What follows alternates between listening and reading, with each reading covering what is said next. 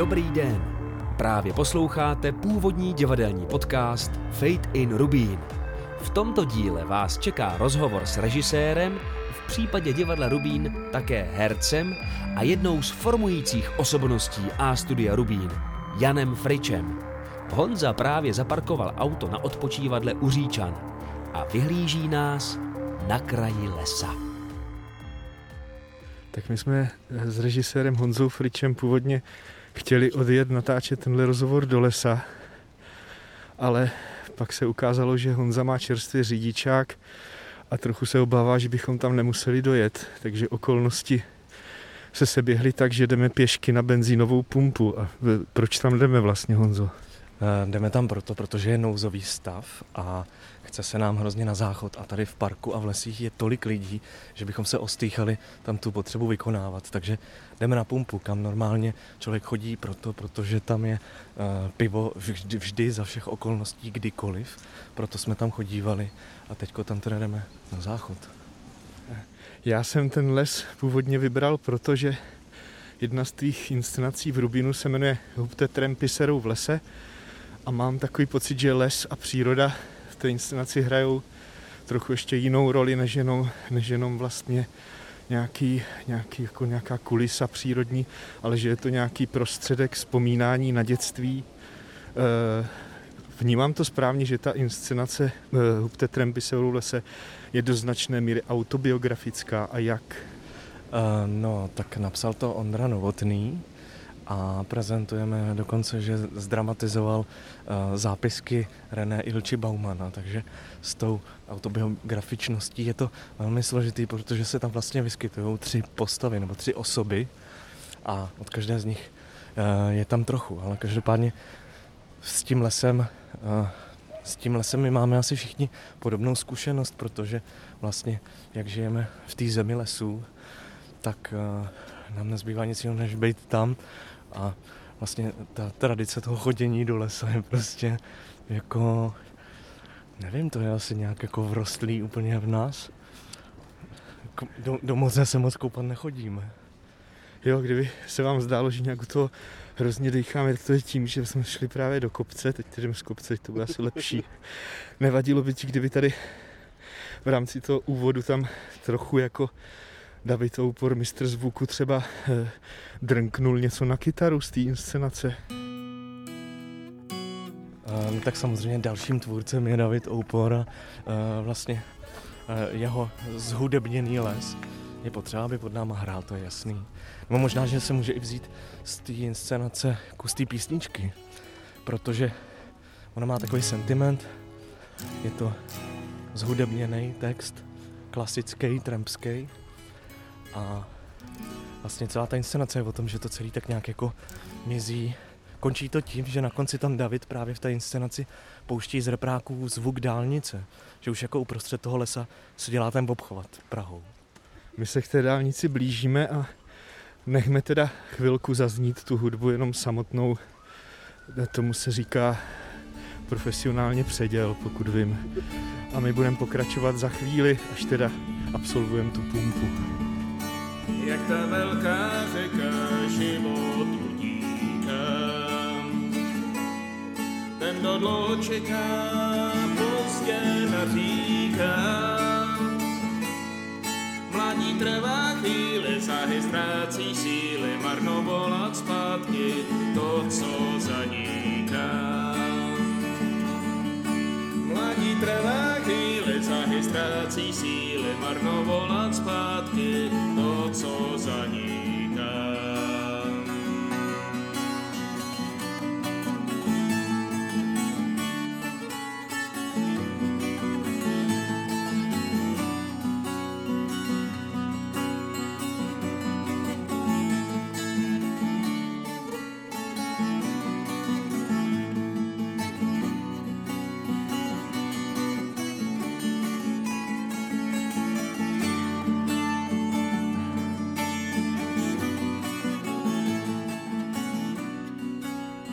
Davide, díky za předěl a my budeme pokračovat dál.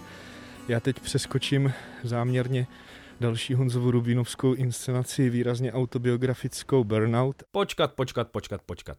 Inscenaci Burnout a neb Vyhoř se sice budeme věnovat v příštím díle našeho podcastu, ale dopřejme si alespoň malou ochutnávku z představení v podání Jana Friče. Uh, no, tak dobře.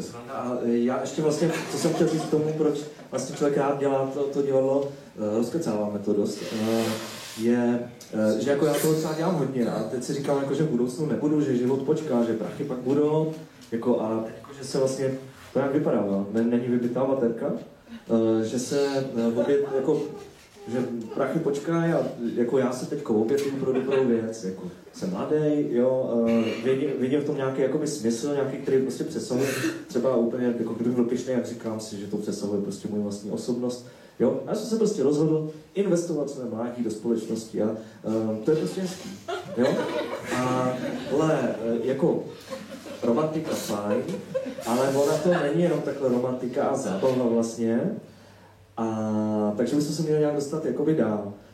A vy všichni, eh, nebo teda jakoby my všichni, eh, my eh,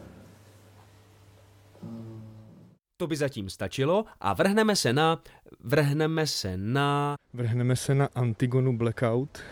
Je to jedna z tvých antik. Ty si jich dělal víc, v Národním divadle třeba Oidipa, myslím, že v x desítce. Mají ty inscenace nějaký společný jmenovatel, nebo dá se říct, že je něco společného, jakým způsobem ty nahlížíš na antická témata? Uh, no, antik, starožitnictví, ale uh, já jsem, já pokládám antickou dramatiku za prostě absolutní jako základ, začátek a zároveň vrchol divadelní dramatiky. Teďko nevím, co ten vítr řekne. Neříká nic. A to proto, že vlastně jako já tam čtu vlastně furt to samý, to základní, co nějak mě trápí od nepaměti a to je nějaký jako rozpor mezi jako dokonalostí a tím, že člověk dokonalý není. A vlastně to neustálé půzení k té jakýsi dokonalosti nebo k tomu přesahování se eh, někam jako mimo za tenhle ten svět, eh, který je u člověka možný vždycky jenom za cenu prostě nějakého strašného průseru, no, což je prostě, tam se tomu říká jako hybris a tak, ale vlastně ten jako absolutní paradox, že vlastně to musí být furt nestálý a vlastně uh, tebe to furt táhne jakoby jinam tak eh, to je v těch antických hrách podle mě strašně skvěle uh, zobrazený tím, jak je to modelový a jak to vlastně hrozně počítá s tou jevištní mm, realizací, nebo prostě s, to, s tou realizací v čase a mm, místě. Uh, a tím, jak je to vlastně až jakoby primitivní a tím taky zároveň, že, že to je jakoby starožitný z úplně jiný jako kultury, tak vlastně můžeme být jako nezatížený nějakýma jako společenskýma dobovýma Eh, věcma, můžeme se soustředit prostě jenom na ten, jako na, na ten základní model, na, na to zadřený kolečko, to mi přijde super. Stůj, co stůj.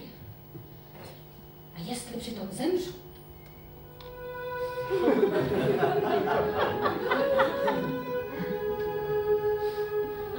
Krásná.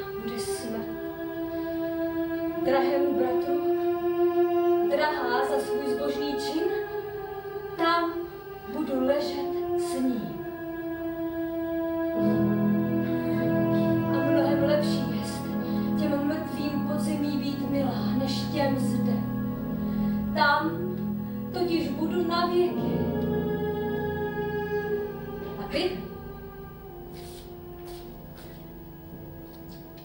Chceš, měj v neústě, co bozy přikazující. Já s tím své bohy, jenže nemám tolik sil, abych se postavila vůči občanům.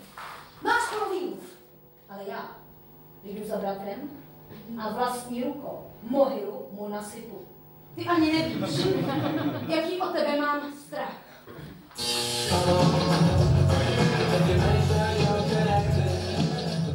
Když mluvíme teda o tom starožitnictví, tak ale zároveň to je asi něco, co je hodně podobný dnešní, dnešní formě třeba psaní dramatického textu. Tak to nevím, jakože tím, jakože je to stylizovaný, nebo... Jako, já jsem spíš myslel, já jsem spíš myslel určitou jako vlastně monologičnost, nebo že to vlastně nejsou výrazně třeba jenom dialogy a tak dál.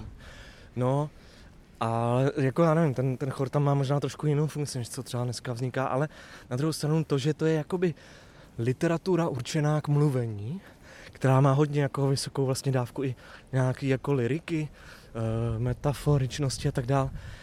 To tam určitě je podobný se současnou dramatikou, protože současná dramatika vlastně dost jakoby re, rezignuje na takový ty jako realistický situace. To znamená, že jsou tam nějaký dvě postavy a něco řeší.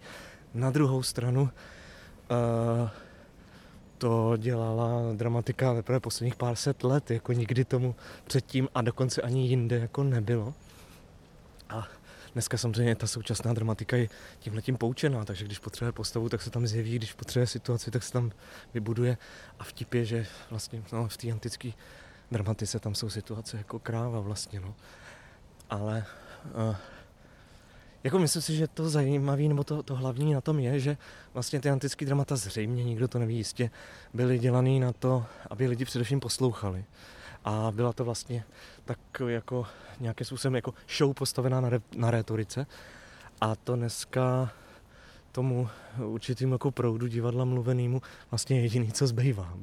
jako umět mluvit, umět mluvit jako v nějaký jeden moment prostě jako mluvit naživo, protože všechno ostatní jako obrázky a muziku to všechno kradou různý jiný média, ale vlastně to, že někdo je naživo někde a v případě mluveného divadla dokonce mluví, to je vlastně jediné, co zbývá. Takže jasný, že ty texty se vlastně jako orientují hlavně na, na, na tu vlastně jako mluvní situaci.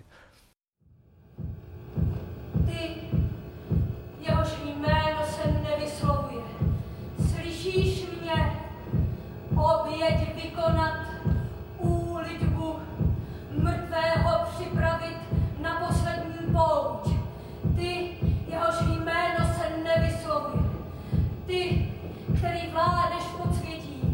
ty, který máš nejraději s obětím